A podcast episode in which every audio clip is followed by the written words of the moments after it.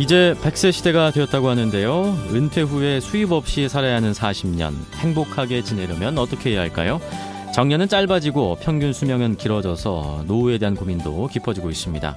인생의 마지막 숙제라고 할 수 있는 노후 대비, 여러분은 어떻게 하고 계신가요?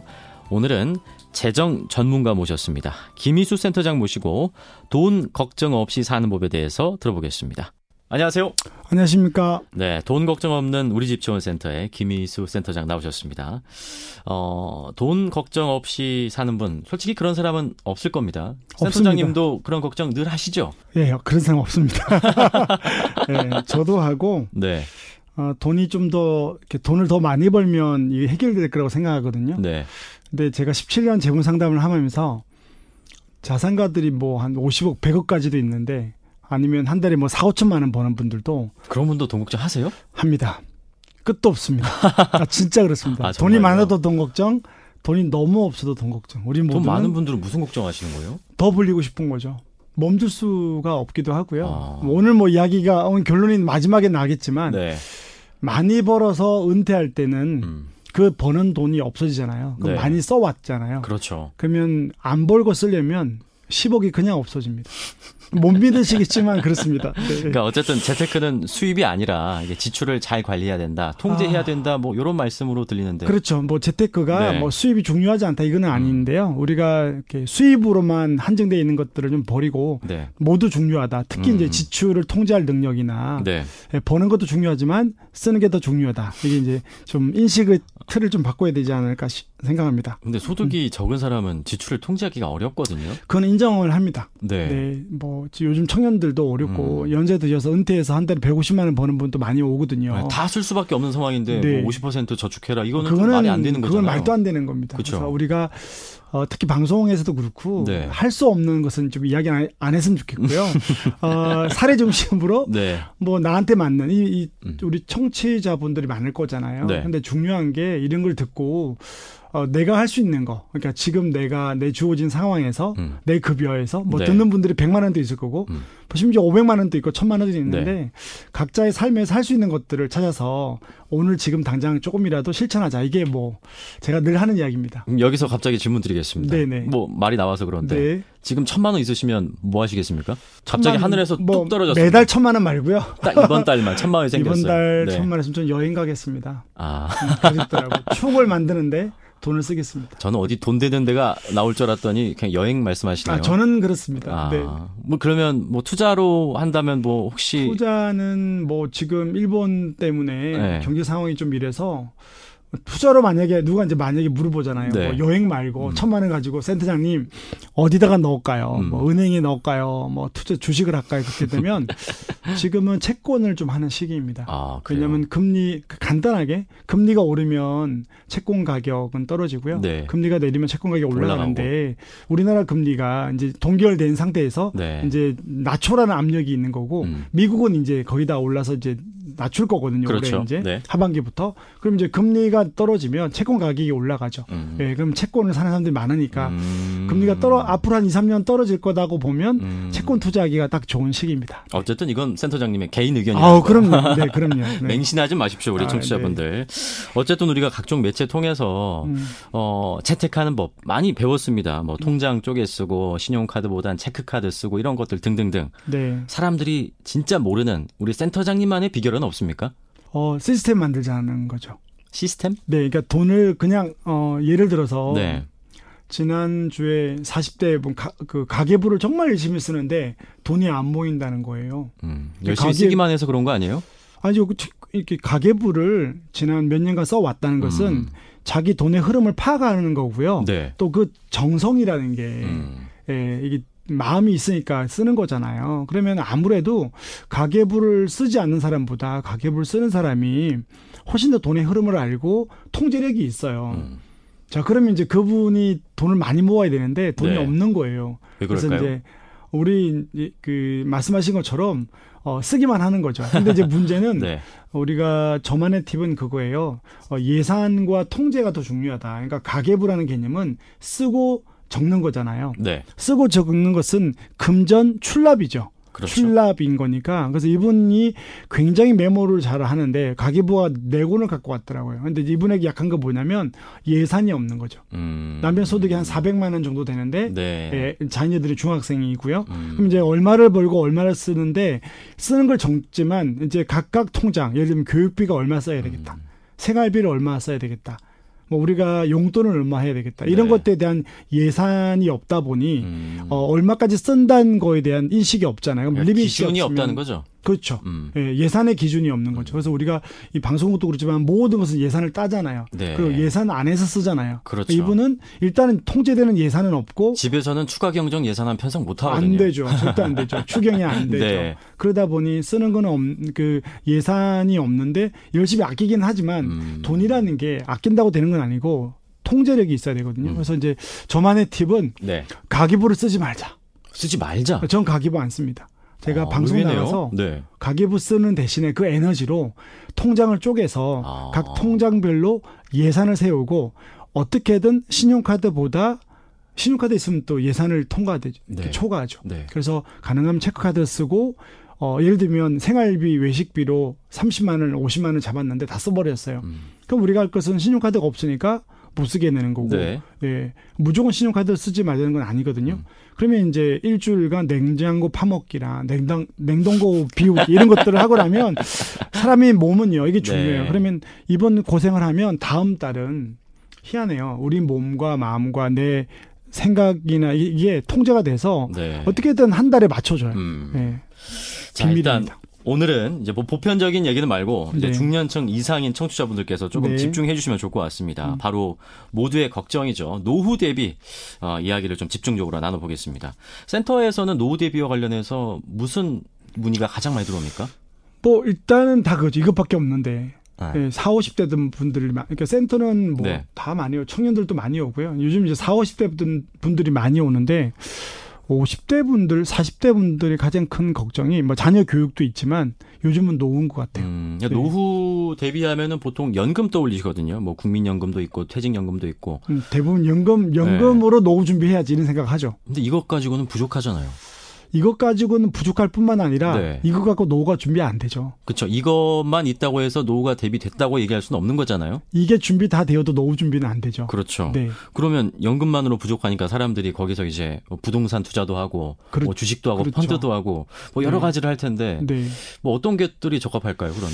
그러니까 이게 지금 이제 일단은 오늘 사실은 네. 우리가 이런 방송을 듣고 공부해야 될 게 뭐냐면 인식의 틀을 바꾸는 것들로 출발돼요. 음. 정말이에요. 그러니까 첫 번째가 뭐냐면 금융 상품이나 네. 돈으로 노후가 준비 안 돼요. 진짜 그래요. 그러니까 무슨 말인가 하면 예를 들어서 오늘 또 상담을 하나 하고 왔거든요. 근데 이제 사십 대 중반인데 네. 한 삼억 정도가 있는 거예요. 음. 물론 전 재산이 있고 집 하나 네. 있고요. 그래서 온 게 뭐냐면 노후 준비로 오피스텔이나 상가를 알아보러 온 거예요. 음. 제가 뭐 상가를 찝어주진 않는데 네. 어떠냐 상가가 아. 지금 사십팔인데 네. 예. 보통 그렇게들 많이 생각하시죠. 그렇게 생각하죠. 네. 그래서 이제 삼억 가지고 연금을 드는 게 나으냐 상가를 하는 게 나으냐 그러면 아니면 뭐 전세를 끼고 아파트를 사는 게 나으냐 물었을 때 갭 투자.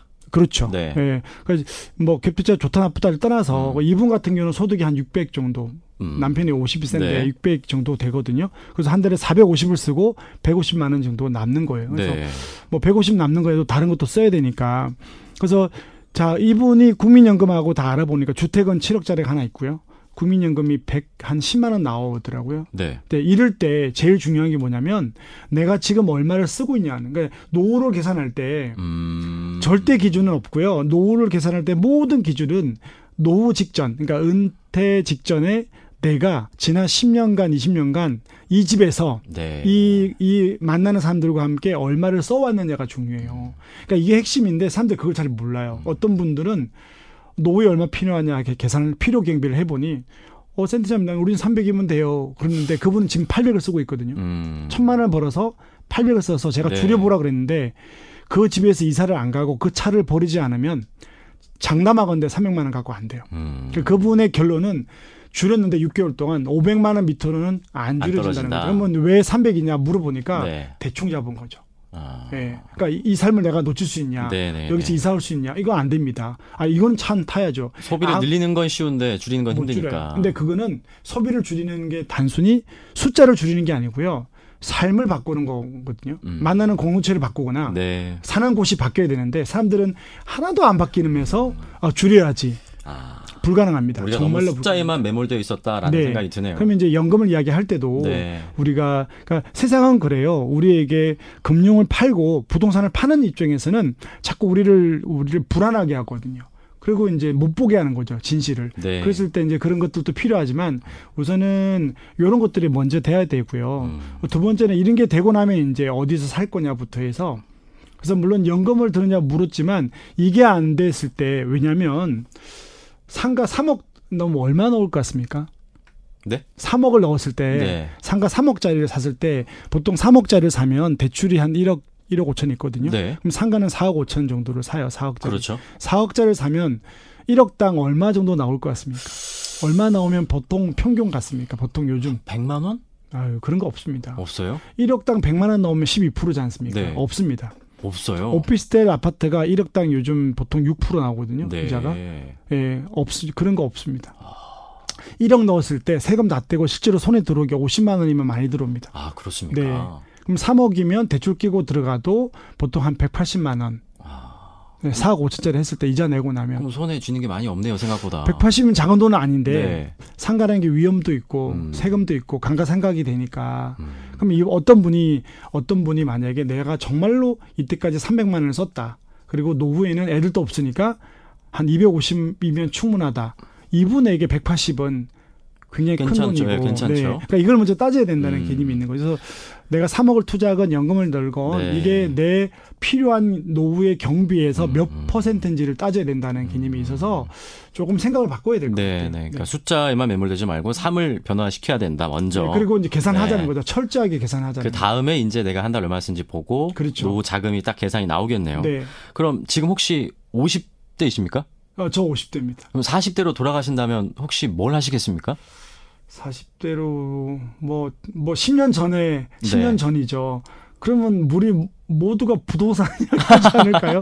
근데 뭐 저는 개인적으로는, 네.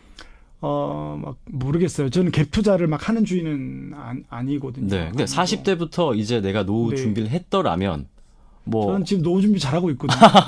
왜냐면 제 네. 몸이 노후죠. 그러니까, 아. 어, 저한테 노후에 걱정이 되는 거예요. 센터장님, 노후에 백만 원만 연금으로 나왔으면 좋겠다. 음. 사십 대, 사십오 세 분이 네. 어, 한 달에 이백이 남는데 백만 원을 연금을 한다고 했을 때 자기는 백만 원 연금만 한 십 년간 넣으면 인생이 노후는 끝난 줄 알고 온 거예요. 네. 그래서 백만 원 계산해봐 드릴게요. 백만 원 연금을 넣었다고 쳤을 때 뭐 그걸 오십을 넣고 오십을 추가불입 이런 음. 테크니컬한 부분이 많지만 일단은 그냥 백만 원 연금을 넣었어요. 네. 그럼 십 년이면 연금만 일억 이천이거든요.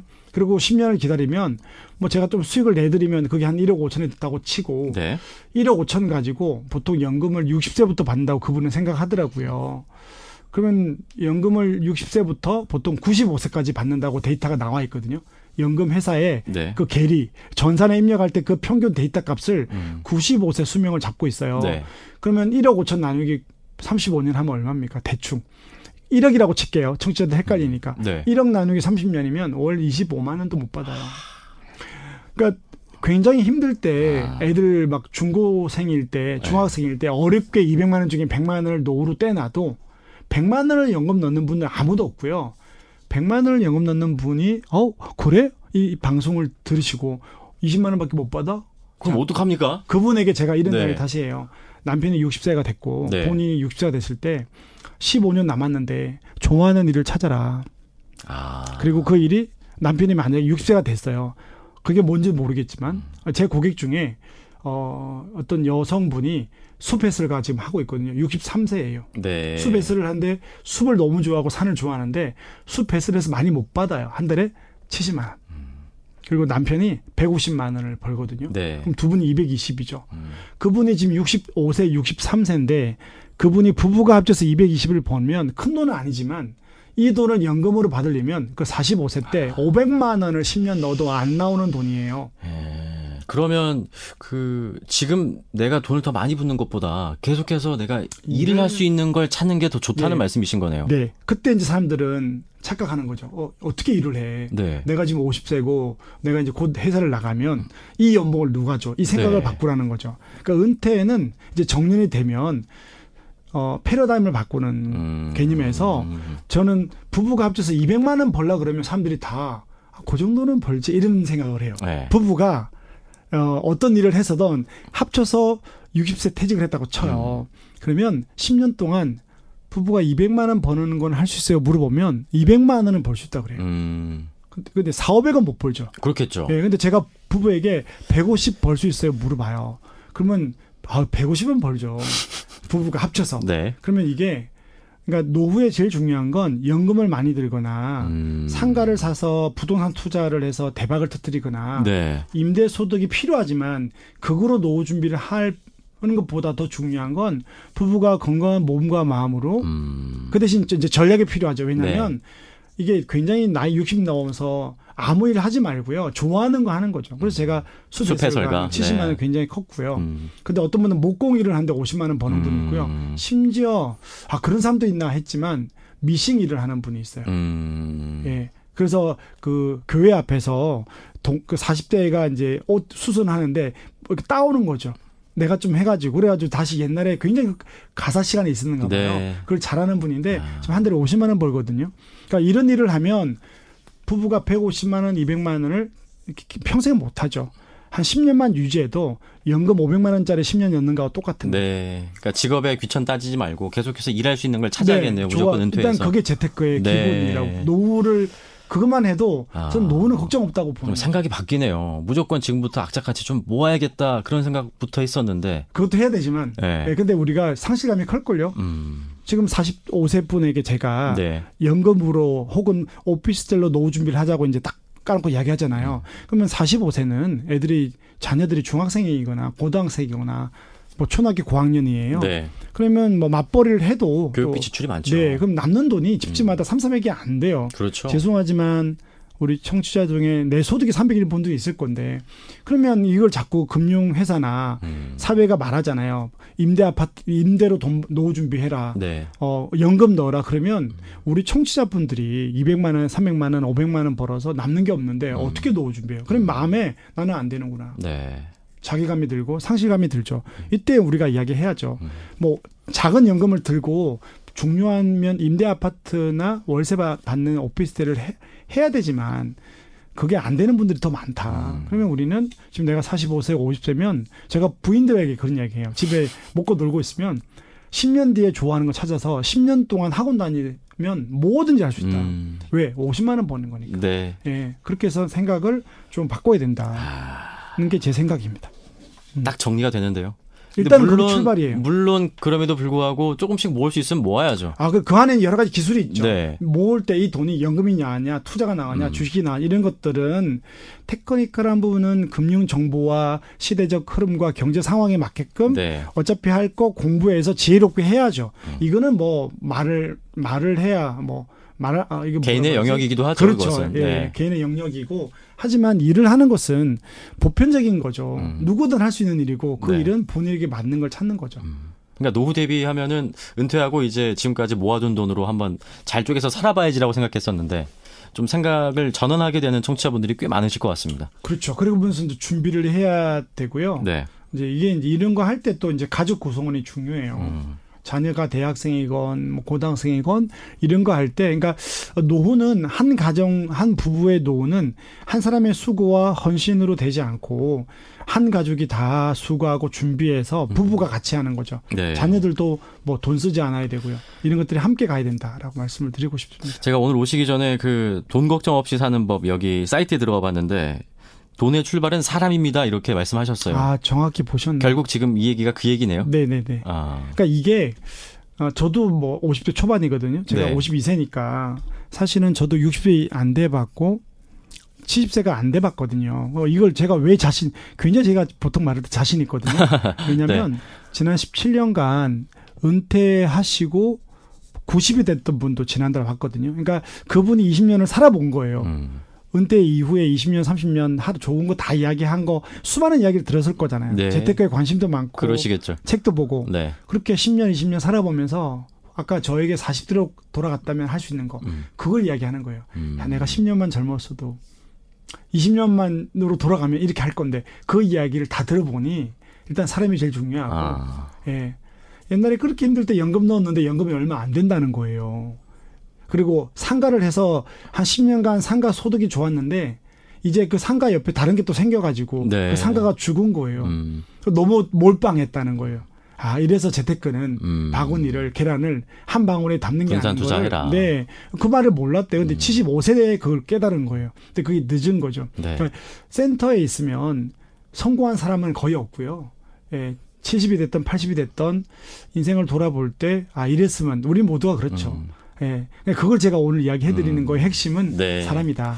지금 마지막으로 그러면 꼭 음. 지금부터 이거라도 하세요. 마지막으로 좀 남겨주실 수 있으신가요? 벌써 마지막인가요? 네.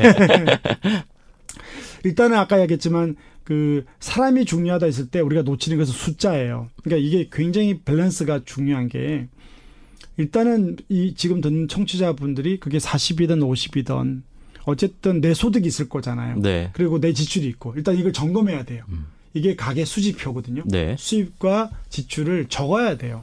예. 이거 적는 것도 가계부 위주보다는 숫자 위주로 적고 예산을 세워보자는 거죠. 네. 예. 그래서 돈이 어디서 새는지. 그래서 수치화 자꾸 시켜야 돼요. 음. 그리고 이 작업을 할 때 이 작업에 관계없는 분들, 이렇게 남편은 돈만 벌어주고 만약에 여성분이 이걸 적는다 그러면 가족을 동참시켜서 보여줘야 돼요. 네. 대학생이 있는데 이번에 뭐 노트북을 사는데 못 사준다 그러니까 뭐 동생은 휴대폰을 못 바꿔준다 그러니까 왜 딴 집은 다 있는데 우리 집은 안 되냐. 그때 안 된다고 이야기하지 말고 네. 노출시키는 거죠. 음. 아빠가 오백을 벌고 사백을 버는데 이것 봐라. 너 이거 쓰고 우리 이것밖에 없는다. 음. 이걸 우리는 앞으로도 이런 이벤트를 해야 된다. 네. 차도 바꿔야 되고 노후 준비도 해야 되고 너 대학 등록금도 엄마 아빠가 준비하고 있다. 그럼 지금 돈이 없지 않냐. 그럼 휴대폰은 무슨 돈으로 하냐. 애들한테 그럴 때 애들이 어, 거부감은 없는 거죠. 그러니까 거절되는 느낌 없이 아 그렇구나. 네. 이 대신 이 돈으로 우리는 대학 준비를 하고 부모님 노후 준비를 하고 이거로 우린 어디 여행을 가는구나. 그럼 오늘 휴대폰은 조금 내려놔도 되겠다. 이런 것들을 음. 해야 되니까 그걸 수치화시켜서 가족 구성원 간에 나눠주고 데이터를 보게 하라가 네. 있는 첫 번째고 두 번째는 숫자와 함께 이제 삶으로도 노후를 준비해라. 이렇게 말씀을 드리고 싶죠. 딱 세 가지네요. 예산 잘 세우고 그것 네. 가지고 가족들과 대화 잘 나누고 네, 재무대화라고 합니다. 재무대화하고 음. 그다음에 은퇴하면서도 음. 내가 즐길 수 있는 일을 지금부터 고민하고 찾아보기. 네, 준비하기. 네, 네. 알겠습니다. 저는 아직 젊어서 필요할까 싶지만 그래도 지금부터 저도 준비하겠습니다. 아, 그럼요. 지금부터 뭐 네. 어제 아이 금방 옵니다. 네. 금방이니까요. 네, 네, 세월은. 자, 방향성을 갖고 예. 네. 돈 걱정 없는 세상 한번 저도 살아보겠습니다. 네네. 자, 지금까지 돈 걱정 없는 우리 집 지원센터의 김효수 센터장과 함께했습니다. 고맙습니다. 감사합니다. 이봉규의 주말 뉴스쇼 이 부는 여기까지입니다. 잠시 후 삼 부 팩트체크 이어갑니다. 터틀스입니다. 해피 투게더.